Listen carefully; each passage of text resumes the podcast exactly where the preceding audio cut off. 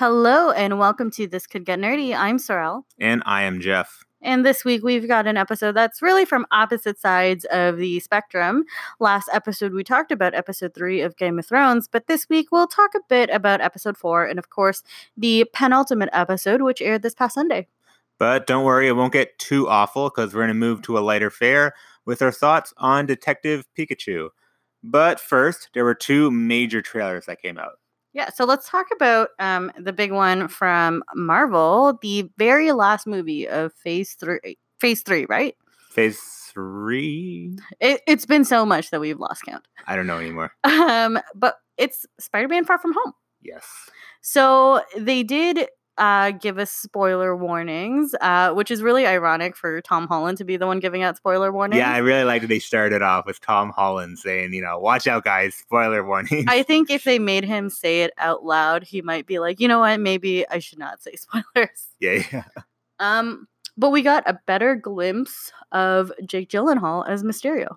Yes, I, I really, I really like that. I'm really looking forward to uh, well, I mean, what they do with Mysterio in general, and just you know, seeing Jake Gyllenhaal in the uh, MCU. Mm-hmm. yeah. So obviously, with the very first trailer that came out a couple months ago, obviously before Endgame, we really didn't know if it was going to be set before or after Endgame.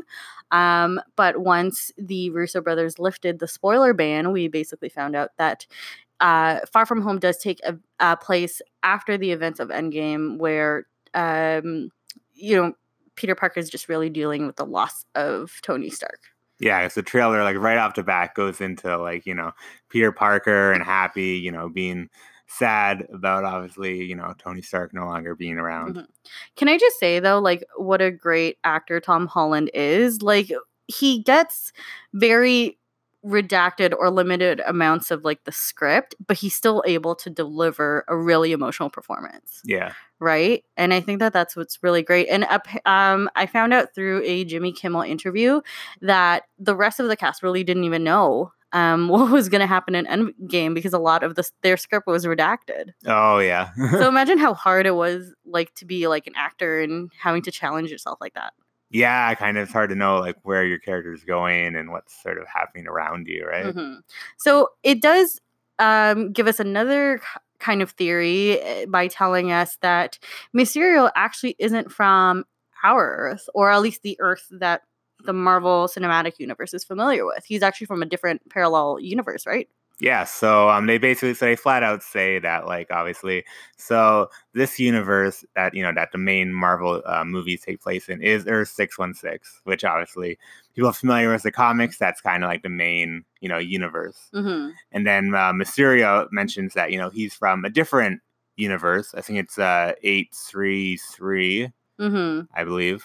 Um, but again, this is a thing where you know Mysterio being you know the guy that he is can we take him at his word when he says that? Or yeah so for the people who aren't familiar with mysterio and i'm familiar with him like from the tv show um back in the 90s so Good he show. he looks like he is kind of a hero right? But he's not obviously he's a villain. No. yes. So does is he a hero initially in the beginning or is he like a villain through and through in this entire movie uh, I mean, the way it, I mean, in this movie, the way it looks, he'll probably start out as a hero and be kind of a good, um, you know, mentor uh, for Peter mm-hmm. as a kind of, you know, almost like replacement for uh, Tony. Mm-hmm. But obviously, throughout the course of the film, that will probably, you know, change and yeah, he will, you know. well, I mean, going back to the multiple universes, I mean, that definitely opens up the door for X Men in Fantastic Four, which Marvel just claimed rights to just before Endgame. Right? Yeah, yeah, I know exactly. I mean, this, I mean, yeah, whether or not you know what Mysterio is saying is actually true, or if, I mean, if there is still going to be a multiverse, it does open up the possibility to bring in like all these other franchises, like the X Men, the Fantastic Four, kind of into the MCU without it, you know, sort of feeling weird mm-hmm. in the sense where it's like, oh, you know, where have you guys like been this whole time? Yeah, which was kind of the question that was answered or asked in Endgame with Captain Marvel, right? Yeah. You know, with um War Machine asking, well, like, where were you all this this entire time, right? Yeah, yeah. So that one was a little bit of an easy question, and like you could get away with it. But how many times are you gonna have that excuse? Right. Right. Yeah. So excited for this movie? Absolutely. Oh my god, am I excited for it? Am I excited for a Spider-Man movie Starring Jake Gyllenhaal. starring Jake Gyllenhaal? I mean, yeah, sold me. It doesn't even have to be a Spider-Man movie. Jake Gyllenhaal is in a Marvel movie. Yeah. Sign me up. I mean, let me know when those like tickets go on sale. Yeah, hundred percent. Um, another trailer that came out is uh It Chapter Two. I was gonna call it IT. No, no, you can go ahead and call it. Call Well, it okay, how. the reason why is because our friend Joey, um, obviously very well intentioned, she called the first one IT, and we're just like, "What is IT?" And we're like, "D- "Does she mean it?" So, Joey, congratulations! You get a shout out um, in this podcast, but it's a little bit of embarrassing for you. but yeah, uh, it chapter two, and we got to see the very first look at the losers all grown up. yeah, that was really cool. Mhm. Um, I like a lot of the casting that they did with you know Jessica Chastain, James McAvoy, and especially Bill Hader. Mm-hmm. Yeah, I'm really excited to see him in like you know a dramatic role. I mean, well, because he's he's in he's in Barry, Yeah. which is his very own show on HBO, and I haven't seen it, but I've heard a lot of good things. yeah. I've I've occasionally kind of catched episodes, you know, since they're on after Game of Thrones. Yeah, So I've been sort of watching it like you know that way, and Yeah. he's really good on it. yeah, no, and um, he's he's a great actor, and I think he's definitely like I mean, all of them are really perfect, and if you look at them like side by side, Yeah, right, it's it's uh, really great casting. yeah, really good all around. Yeah. Um, I like that. So it wasn't. It was a trailer, but it was a little bit of more of a sneak peek. Yeah, it was Um, kind of they kind of showed like a scene, um, and then kind of a couple of quick shots of them. Yeah. So the scene with Beverly and the old lady who now lives in her old house when she used to live in Derry. That like you kind of knew right away. I'm like this. This old lady does not seem. No, yeah, something's not right here. uh like this is not a sweet old lady my the creepiest part well one of the creepiest parts um it was always just like faded shots of Yeah. in the background right where she's kind of like walking weird um but i think she says um oh things here in Derry never really die and i counted it was 13 seconds and she Mhm. was just staring at beverly for like yeah, I 13 know. There were some like really uncomfortable, like long, like shots of her face, and I, I just thought something was just gonna like. yeah I was getting a little. So I mean, we we liked the very first movie. I love um, the first movie. So I think that this one is going to be just as good, Oh yeah, right? definitely. um. So yeah, I, I'm excited to see how the grown-up losers kind of you know step into that step into those shoes because the kids they did so good Yeah, right? And it's it's always hard to get like kid actors to really kind of do a good job yeah, that can be a tricky, tricky part where, especially when you're asking like these kids to deliver like these big kind of like emotional moments Mhm. and stuff. It can be hard, but um, they got a good group of kids. yeah so i mean let's let's hope that these adults step it up right oh yeah, I mean the kids really raised the bar for them. So so um it chapter two we're definitely gonna watch right yes, please. 100% all right now moving on um we because we are going to be talking about the big episodes from Game of Thrones and Detective Pikachu, there will be major spoilers ahead. So if you haven't seen the Detective Pikachu movie, or if you haven't seen four in uh, episode four and five of Game of Thrones, I suggest you pause, save this for later, come back to it after you've watched. But here is our episode about Game of Thrones and Detective Pikachu.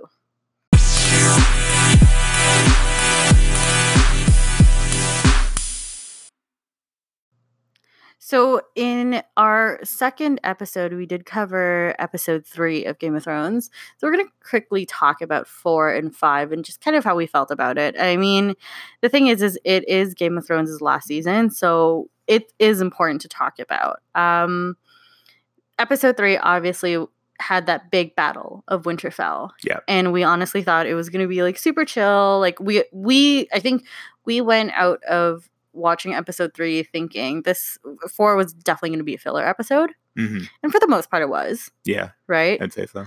Um with the exception of the crazy death at the end with Missandei, Yes. right? um Jeff, like your thoughts about the episode overall?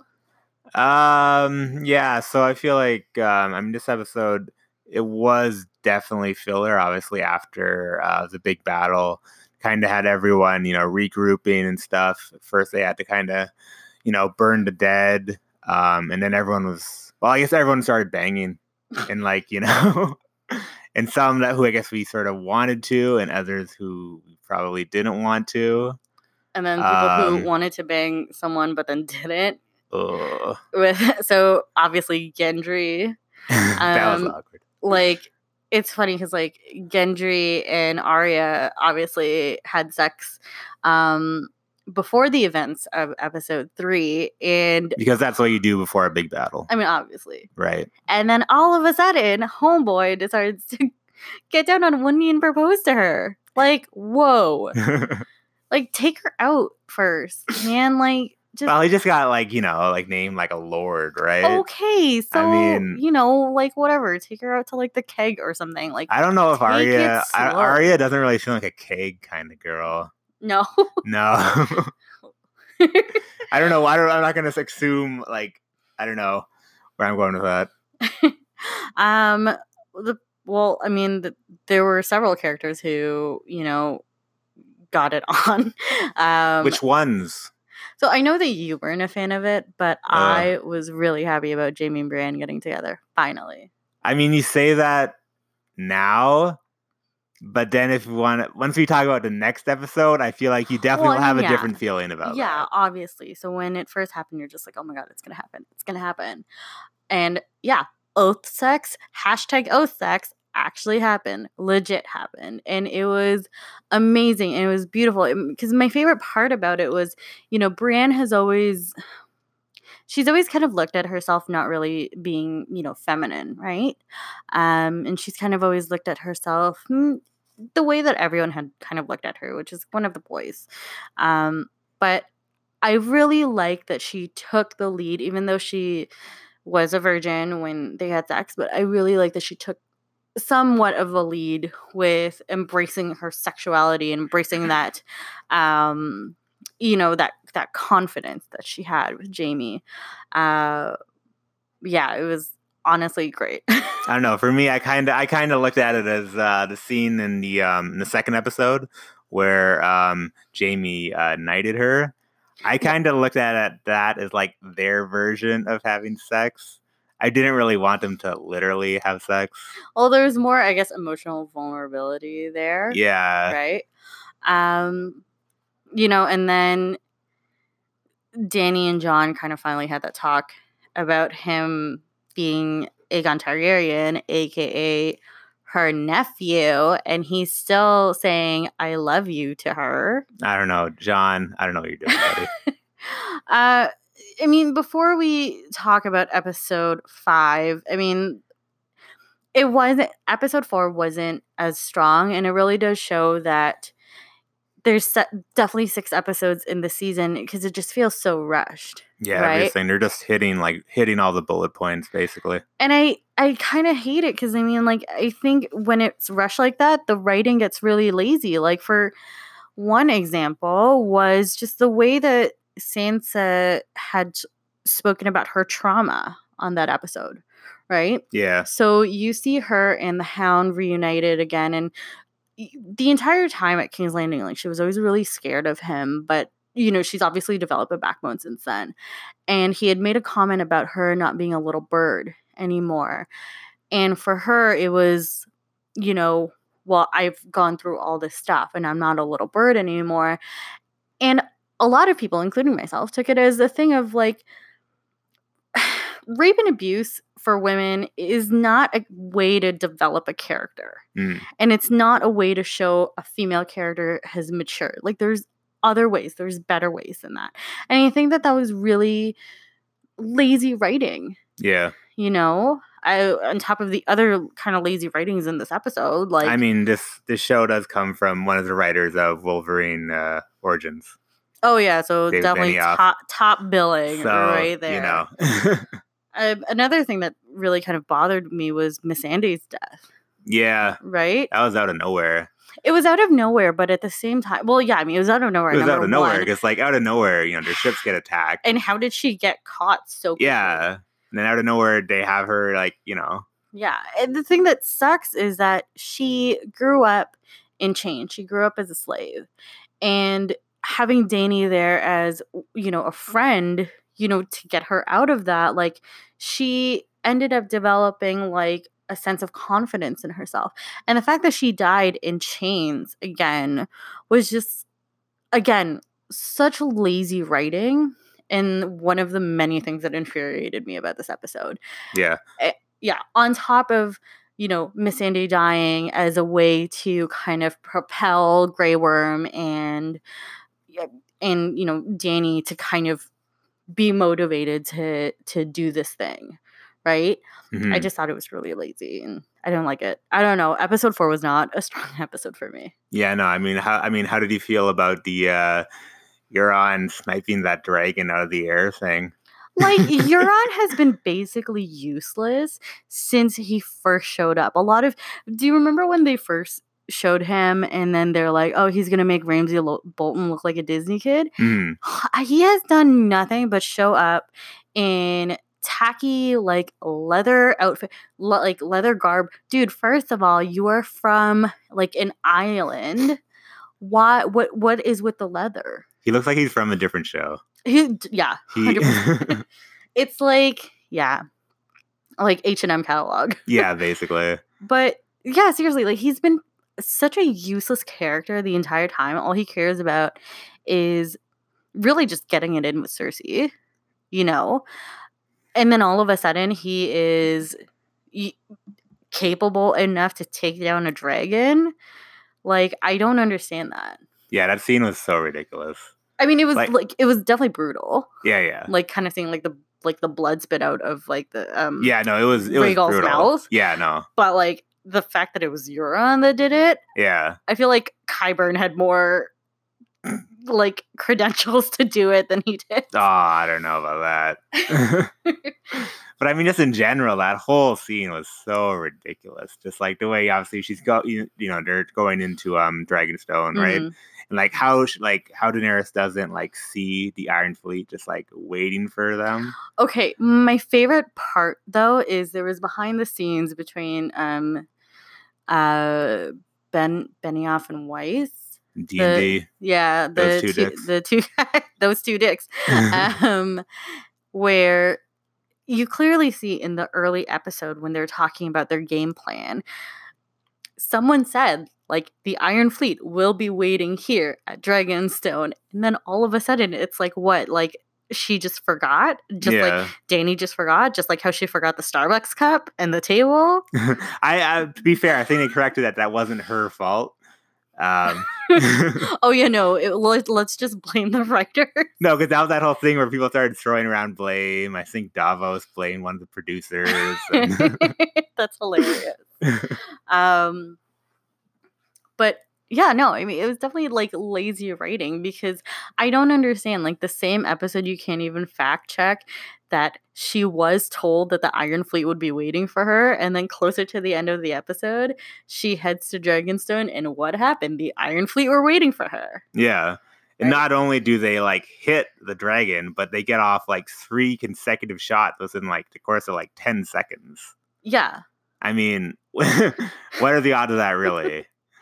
Uh, another, like again, this just goes back to the shitty writing and just the way that they treated the women. Uh, definitely in this episode. I mean, the entire series is a problem on its own, but Mm. just the way that they treated the women in this episode, going back to the oath sex, you know, Ugh.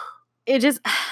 I found that the scene, the farewell scene between Jamie and Brienne, it just reduced Brienne to, to this like I don't know, this just like lonely like person that Yeah. just like solely relies on him and I'm like she was never like that. Yeah, she was such a strong woman and then she just became this like pathetic girl. And I understand like well, okay, pathetic girl like I come on. mean, it was a little like, come on. Okay, but- come on. No, I mean like obviously they're like strong comes in many shapes and forms, but just it just didn't make sense for how her character was. No. right and there's nothing wrong with you know wanting to do some wanting to do something or wanting to do everything for a person that you love and a person you have feelings for but it just it was way too convenient almost to turn her into that after Mhm. she had sex. Yeah. Right? It goes back to that whole like trope of like, oh, the minute a girl has sex, like she's gonna be like stage five clinger, hmm which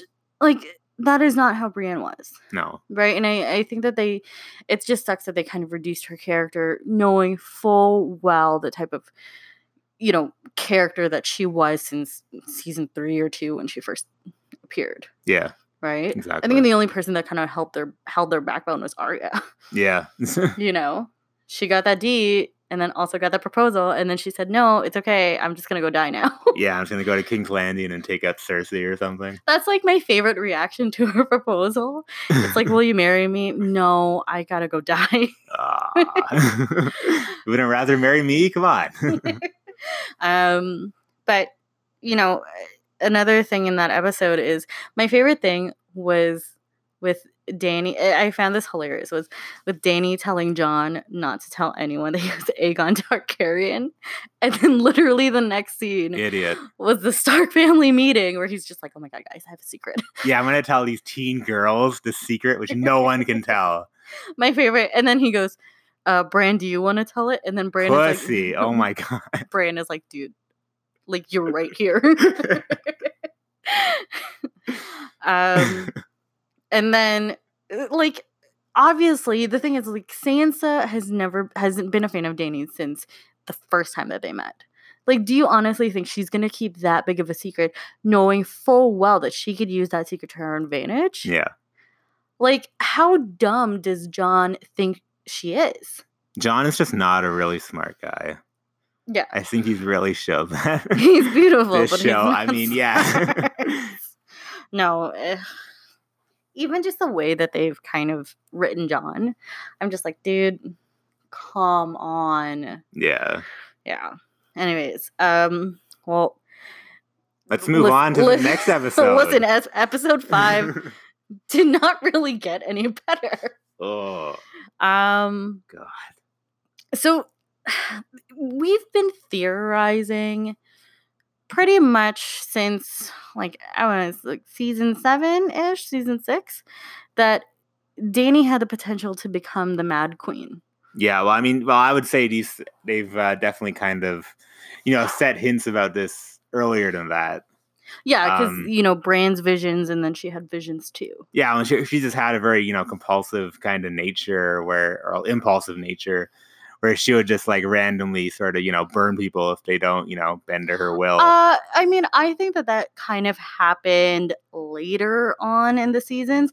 For me, the the thing that, like, you know what? Rest in peace to Daenerys Stormborn Targaryen. You're not dead, but your development as a character has. Because for the seven seasons before this one, she never really killed innocent people. Like innocent. When I mean like innocent, I mean like women and children, you know, and she constantly stood up for them and she freed slaves and people looked up to her and all she wanted to be was a leader that people loved. Hmm right? And then all of a sudden season 8 they just, they just switched it. Hmm she's just like no burn them all. Like f those kids. Yeah, F right? those kids. which i i don't understand. And i mean i guess a part of it is a little bit bad like admittedly a little bit badass because you know season episode 4 it really looked like cersei was going to surrender and give Missandei back. Yeah, but then she ended up you know cutting her head off or getting um Mountain to cut her head off. So you know with Dany hearing the bells ring was surrendering in this episode hmm you saw her be like oh I won right yeah. Well, they told her like you know once you know the bells ring, like that's it, right? Yeah, surrendering and don't like, like the all of the soldiers had dropped their weapons and swords and everything everything was good and then for some reason yeah, I know right when that moment happened, you kind of sort of like you know looked over to me and you're like, "Oh no!" And you started getting like because really it's too nervous happy because you knew something bad was coming, right? it's too happy and the thing is is like i mean yeah it kind of goes full circle with you know cersei being fake and then saying that she's going to do something and then do another thing but that's the thing is that's exactly what Cersei would do. That's Mhm. not something that Daenerys would do. Mm. You know? So for me, I just thought this is so out of left field. And they just I don't know, it's like the writers just really want to turn her into the Mad Queen.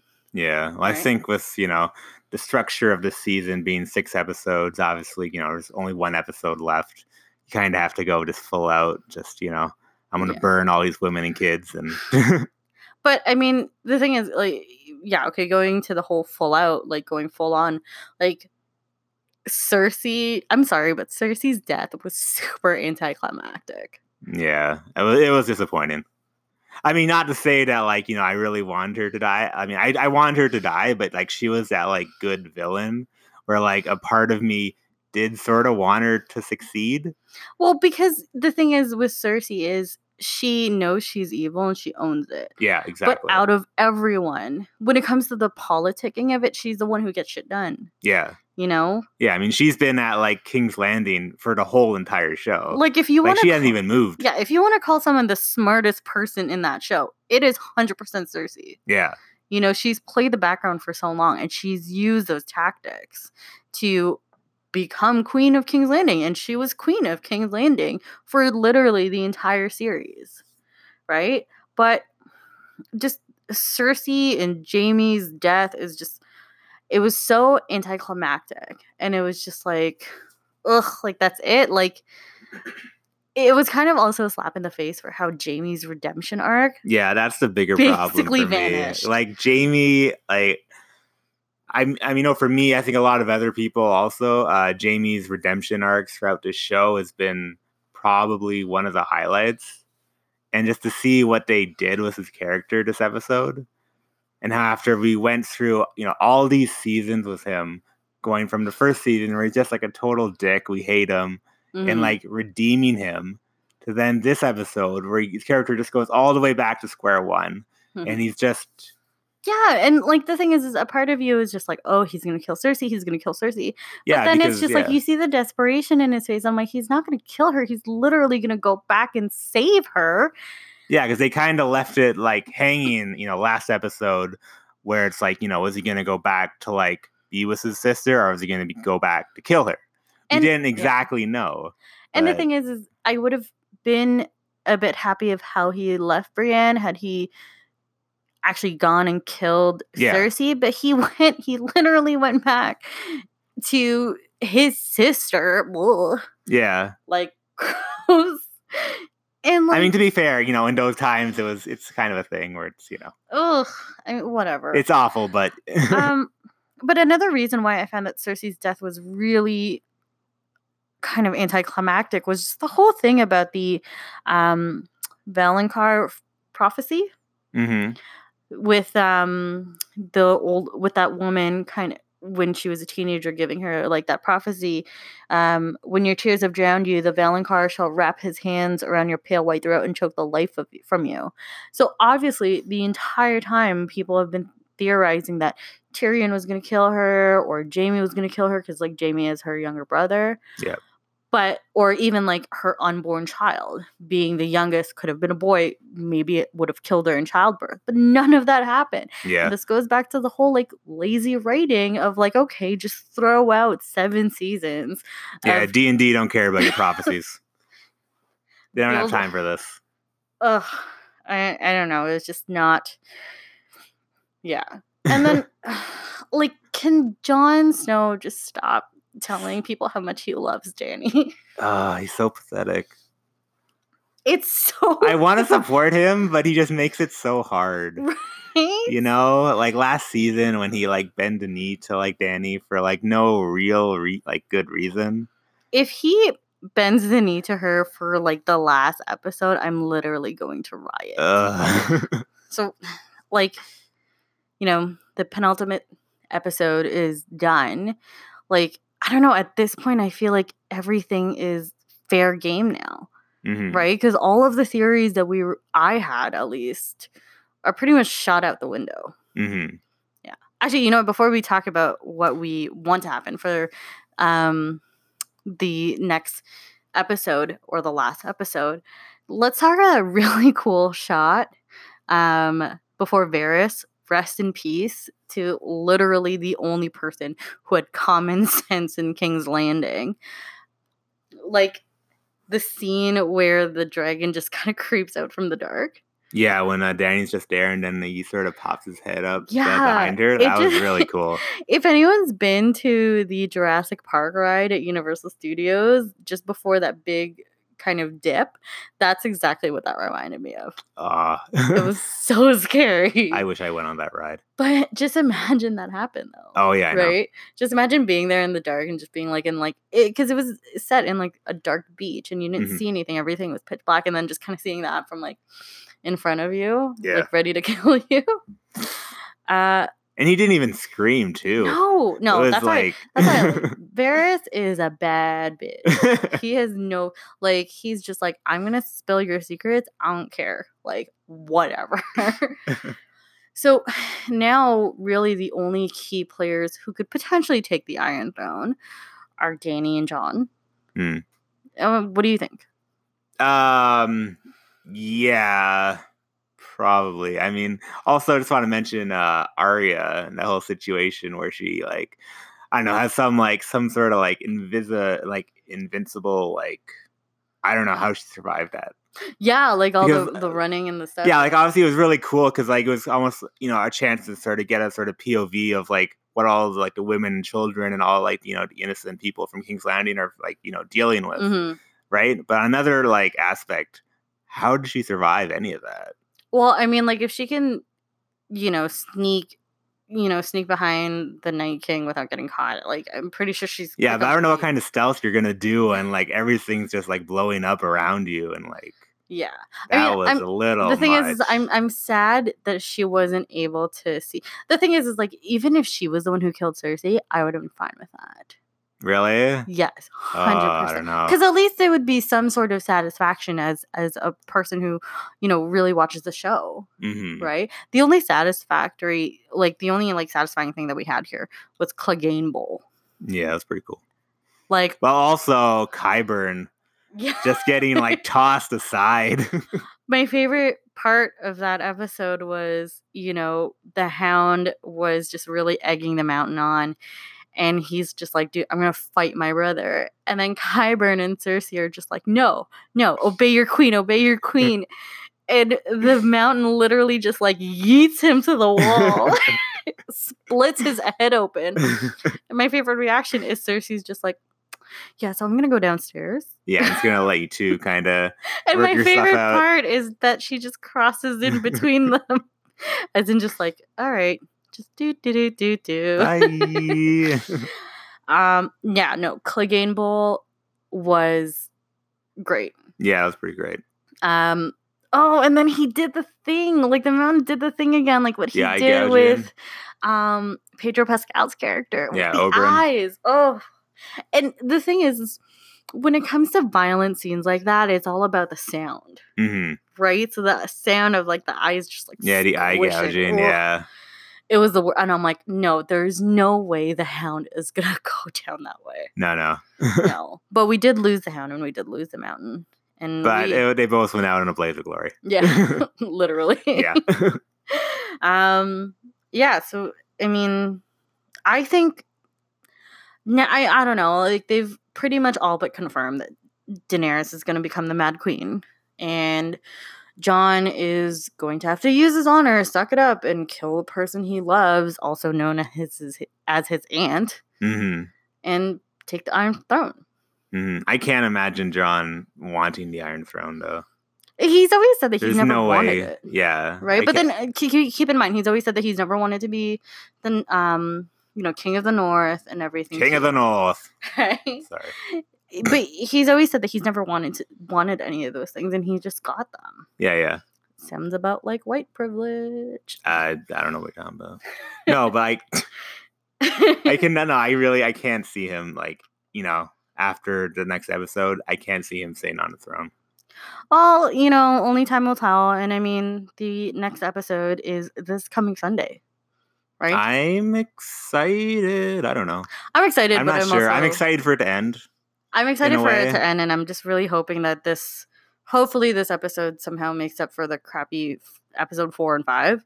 I doubt it, but I, yeah, I don't see that. we'll see. At this point, I just I'm really looking forward to um, hopefully in you know five to ten years, uh, where we can get kind of a maybe a real adaptation of uh, Martin's books instead of kind of what they did, you know, in the later seasons. Yeah, I mean, yeah, again, only time will tell, but episode six, the very final episode of Game of Thrones, is coming out this Sunday. And don't worry, we are obviously going to talk about it on our next episode. All right, so now this is going to the opposite end. So obviously with Game of Thrones, we had blood and gore and Children burning children burning, and now we have cute Pokemon. and children cheering. Yeah. well, speaking of kids, um, the theater Yes. experience for Detective Speaking Pikachu. of kids. it was the worst. Oh my god. No, but to be fair, I definitely knew what we were going into, you know, taking a risk to see this movie hmm at the time we did. Well, at the time we did, and it wasn't VIP, um, because we're kind of saving that for Far From Home. Yeah, saving that for the big Marvel movies. Um, and yo, VIP is expensive, y'all. It is. Uh, yeah, we were sitting all the way, not all the way at the front, but kind of like middle to the front, um, type area, like in the rows. Yeah. And then there's a whole row of kids right behind us. And I thought that they were gonna stay quiet because like their dads Mm. kept telling them to like shush. Yeah, because they had I think there was like a dad like in between like all of them, right? Mm-hmm. Yeah. And then literally the first scene, the first time we see a Pokemon, it's just like, is that Pidgeot? No, it's Pidgeotto. No, it's Pidgeot. Jeff and I just kind of looked at each other and we're just like, yeah, let's let's move all the way to the front. Yeah, I know. Like right before the movie started, like you were getting a little hesitant, and I was like, "It'll be fine. It'll be fine. It'll be okay." But then, like once I started hearing all that Pidgey Pidgeotto talk, no, I was done. You're done. like I, I have nothing against kids again. I I mean, I feel like this whole like this whole all this podcast is basically just us talking poorly about kids and theaters. But like, I really don't have any issues with kids. It's just like when it comes to my you know theater going experience, I prefer it to be quiet. yeah. And I mean, obviously the front wasn't as quiet as we wanted because we could still hear them in the background, but it wasn't as bad as it would be like being right there. Yeah, no, I was it was fine. Yeah. So, you know, general thoughts on Detective Pikachu? Well, I would call myself a fan of Pokemon. Mm-hmm. I guess. Um, I was I was obviously a bigger fan, you know, when I was a child, a young lad, you know, playing the Game Boy games and the cards and Yeah. stuff. Um, but you know, for me, I I liked it a lot. It definitely brought back, you know, those feelings that I had, you know, when I was a kid with Pokemon, and especially like seeing the first uh, Pokemon movie in the theaters. that one was so good. Like especially because I, I like also that they did with this movie where they gave out like Pokemon cards like before Mm-hmm. you know the movie, right? Just Yeah. like kind of in the first movie. Hmm Um, that was you know I, I like that. I like little stuff like that. yeah, it was definitely um, yeah, definitely feelings of nostalgia with this movie, um, and it was really good. I mean, considering it's a live action, um, I mean, it doesn't really have a lot of really good movies to live up to, though. yeah, Um, in the uh, video game genre of but it was hilarious that they showed the Sonic trailer right before. So yeah, I thought like, that was funny. here's how bad it can get. so it's not gonna get any worse. God, that Sonic, Sonic is so horrifying. Oh, That gross. trailer is so horrifying. And then like the kids behind us, you heard them like cheering, like yeah, Sonic. No, I was like, what? Like I okay, they're kids, I understand, but like still, I mean, well, it couldn't be as bad as when we watched the Minions movie. That was horrible. Yeah, I we didn't go like as we wanted to go. Of yeah, course. we we we weren't forced to, but we decided. Please set take, that up. I don't want. We decided to take my little cousins at the time, who I don't think enjoyed the movie either.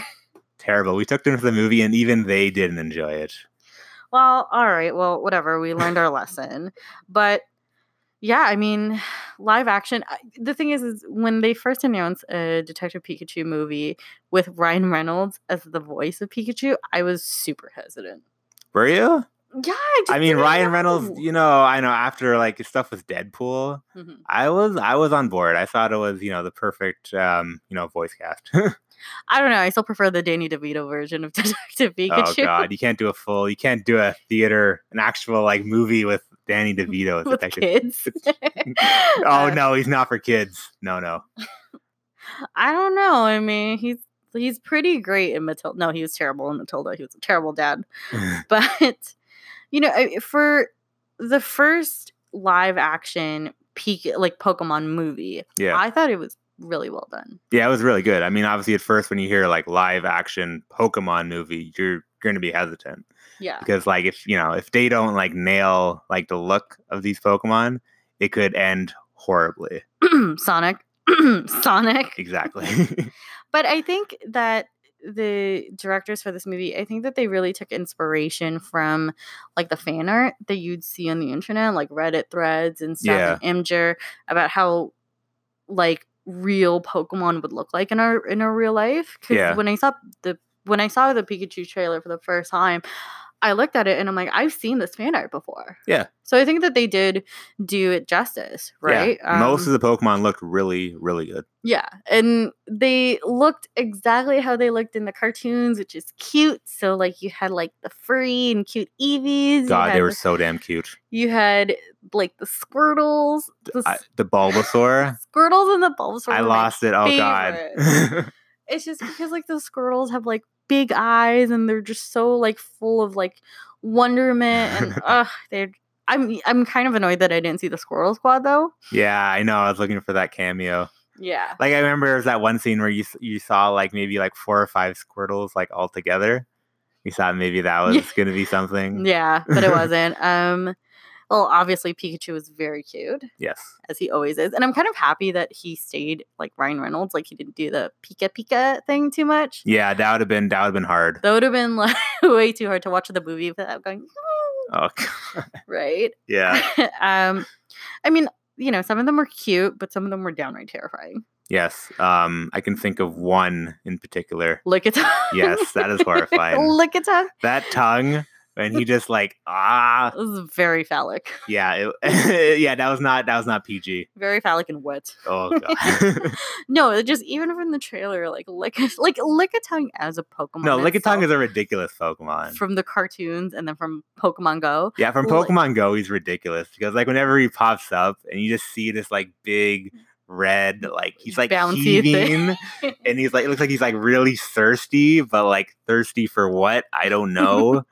And it's like yeah, it was. It's like nightmare. Well, speaking of nightmare too, like Ludicolo, mhm. he was he was like so like I don't know. It's just like obviously like some Pokemon translate well in live action, and then some of them don't. Which obviously is like Lickitung and like Ludicolo and stuff.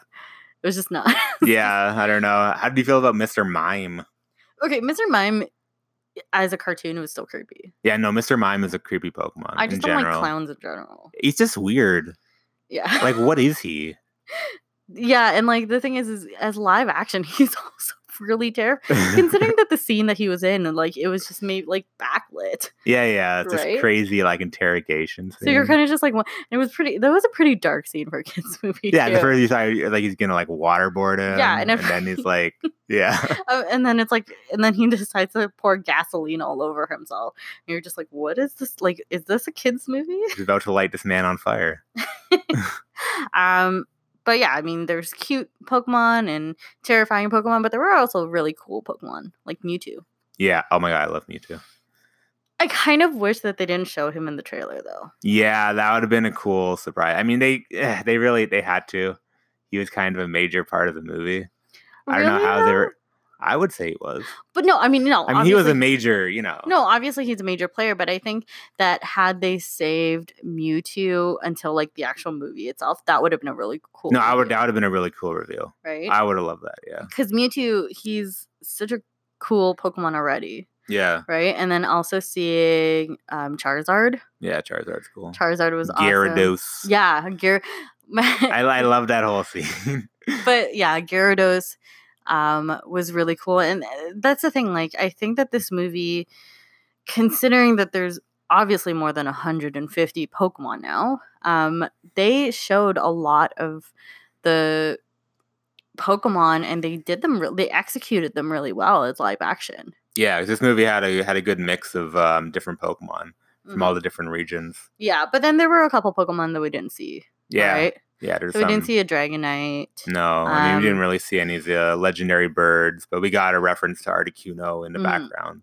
But we didn't see like even um like the evolutions for Squirtle and for Bulbasaur. Uh, Right? Um, I think we did. Did we? I think we saw a Blastoise. Did we see Yeah, because Blastoise? Wasn't Blastoise fighting uh Gengar. Oh right, yeah, he was. Yeah, Yeah, Gengar yeah. was cool. Yeah, yeah. Um, I wanted to I like we in terms of like the original 150, we didn't see like Meowth. We didn't see Farfetch'd. like Arc like Ekans and you know Alakazam. Arbok. Yeah. Yeah, Alakazam. Oh yeah. Well, we didn't see. Well, yeah. There wasn't any like Team Rocket Mhm. uh in this movie. Probably, you know, saving that for another movie, I would have perhaps. I would have wanted to definitely see like Vulpix or like Ninetales. Yeah, Ninetales is cool. Ninetales would have been really cool to see. Um, but yeah, I mean, in other things that we, I guess, didn't expect to see, Ryan Reynolds actually revealed himself there as like a cameo at the end. yeah, I was surprised about that. So obviously, everyone knew that Ryan Reynolds was going to be in Detective Pikachu, but we all thought that he was just going to be a voice. Um, and it didn't really answer the question as to why this specific Pikachu ta- like spoke. Yeah. and then it, you find out like within the plot that uh, Mewtwo had merged the character's father and his Pikachu partner Yeah. into one like kind of body, which was Pikachu's body. Yeah. So that explains why, um, you know, why Pikachu talked because he spoke he spoke exactly like Ryan Reynolds, and it was revealed that the character's dad is actually Ryan Reynolds Ryan Reynolds himself. Yeah. Yeah. Yeah, that was pretty cool. Yeah, I was not expecting to see Ryan Reynolds, and then there he was at the end. Yeah, that, Was- it, it was cool. Like I'm hoping that, um, you know, what do you think that they're gonna cover then as like in the future? Like, part of me, like, I definitely want to see like you know a future movie kind of which follows a little more of like the uh, the cartoon. Like, with Ash and Misty. Uh, I mean, not necessarily like Ash and Missy, but a sort of similar, you know, storyline where you Mhm. have where you're following kind of like you know one person or a set of people, kind of Mhm, you know being like you know wanting to be Pokemon masters, mhm. you know, and kind of seeing the whole you know thing where they're like you know catching Pokemon and like you know having like gym battles. Yeah, because this one didn't really explore like the gym battle, Yeah. battling element of it, right? It yeah, kind well, of because it takes place in sort of like Rhyme City, where it's sort of different. Where in that city, it's more a thing where like people and Pokemon are kind of like working together. yeah, So like battling and stuff is more you know outlawed. and underground. Yeah, exactly. Yeah, I mean, I definitely would like to see that, and I'd like to see like an actual Pokemon gym. Yeah, Um, it'd be really cool to kind of cover that. I mean, I'm not gonna lie, I wouldn't even mind like a cameo from like Ash and Misty, or even like Nurse Joy, right? or like Officer Jenny. yeah, like that would be kind of cool because it's like again, it's like that feeling of nostalgia. yeah. right? No, The exactly. characters. Uh, Like, do you like how I specifically did not mention Brock? Mhm, yeah, I know. Well, once you mentioned those uh, Nurse Joy and the yes, No, because Brock is a gross trash bag. I'm sorry, but like, no, he's only got one thing in his mind. yeah, no. I mean, in retrospect, like we watched, um, you know, the poke like the first Pokemon movie after we watched uh, you know, Mhm. Detective Pikachu, and you know, seeing you know Brock's, you know, how he kind of, you know, responds Treat, to. women. Yeah, you could say that. You know, it's a little. It's uh, Mhm. and when you're a kid, it's funny, but you know, if you're an Mhm. adult, it's definitely not. It's not funny. well, I would like to also kind of see maybe not in the sequels, but maybe in like future standalone Pokemon films, like exploring Team Rocket, Yeah. right? So maybe not Jessie and James right away, Mhm. but like exploring someone within that organization. yeah, like felt like- Giovanni and Yeah, because Team Rocket was always like a really cool kind of foe for the characters, right? Oh yeah, definitely. Yeah. Uh, anything else you wanted to see in the sequels? Um, just I mean, more Pokemon. I mean, I like Mew a lot. I would really like to see. Mew. Yeah, that would be really cool. Um, and they never really explained how they got Mewtwo, right? Uh, well, I mean, they sort of hint at it, right? It's, Yeah. It's you know a similar situation where obviously like Mewtwo's you know kind of you know, from Mew, right?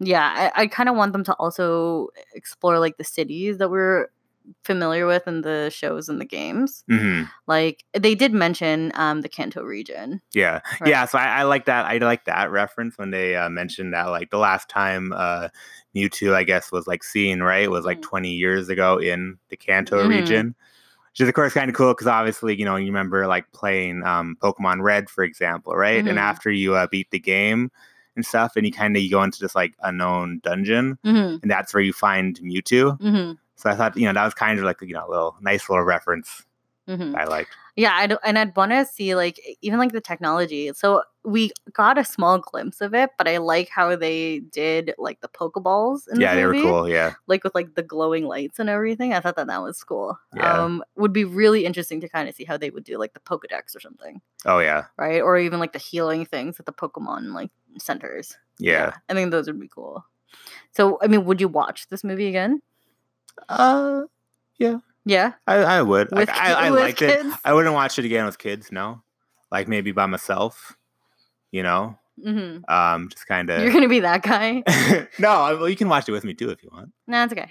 What? Why not? You liked it. no, I liked it and it was great, but I mean, I can let you be that guy by himself. And Just watching Pokemon yeah, in his boxers. well, I did like that. Um, Pikachu did sing the theme song. Oh, I love that part. Again, it's like That was another really nice moment. yeah, and like it had what I liked about this movie is it was a new movie. It was a new story for the Pokemon series. Yeah. But it did, you know, pay tribute and pay homage to the things that, you know, us like you know, the people who like Pokemon like that we grew up with, hmm right? Yeah, like Those- this movie, like it had a lot of really nice moments like that. I think, unfortunately, it, it was kind of missing that like Ash getting turned to stone, Pokemon tears moment. Yeah. No, where, 'cause- like, because like, going in, I was fully expecting there was going to be some point where I was going to like get emotional. get a little um, like really emotional, Mhm. but like it didn't really happen. Well, I think I don't know. I, I think maybe it still kind of wanted to stand alone as its own film, but maybe that could be something that they explore with future movies. Yeah. Right. I mean, definitely like with the success of this, I think it's. I think that they. eh, Pokemon is not going to be like Detective Pikachu is not going to be like the last movie that we see of the Pokemon series. Oh no, it, it- Right? no. Um. So yeah, I mean, I, I guess like yeah, I would watch it again. yeah, I, I liked it. Like for me, I wouldn't say like it's definitely not going to be the best movie of the year. Mm-hmm. You know, um, Ryan Reynolds is not going to win an Oscar. uh, not for this one. No. No, I mean maybe if you know once he once he gets finally you know introduced into the MCU, Maybe. maybe that's Yeah. you know we all know you know um Disney's kind of ad campaign you know for the Oscars. Jeez. But yeah, I mean, I, you'd watch it again. I would watch it again. Yeah, I liked it. I I liked it a lot. You know, I'd say it's like a solid seven for me. Solid seven. Yeah, seven, seven point five. You know, if I Yeah. was like rated out of ten. yeah, I mean, I put it, it. It was an enjoyable, enjoyable movie, and I mean, it was like obviously marketed as a kids movie, but it's not really a kids movie because there were like you know Mhm. jokes that like adults can appreciate too. Yeah, there were Um, some adult jokes. but it was also like really great because it introduced a whole new generation to Pokemon for those who weren't familiar with it and then for the people who were familiar with it it kind of brought us back to our roots and brought us back to the childhood and you know us like playing the Pokemon video games and Yeah. playing the card games and watching the TV series right Yeah, exactly. and like that excitement again of like from watching the very first movie Yeah. right? So uh that is it for our very polarizing episode. we definitely went to some very different places, I think. 100%. um but you know, let us know your thoughts either on Game of Thrones or on Pikachu or Detective Pikachu or both. yeah. I Right? mean, I think they kind of, you know, they mix in nicely. Right? It's a nice segue. Between Oh, yeah, definitely. um, but yeah, let us know your thoughts. You can always follow us on social media, facebook.com slash this could get nerdy, or Instagram and Twitter at get nerdy pod. Signing off, I'm Sorrel. and I am Jeff.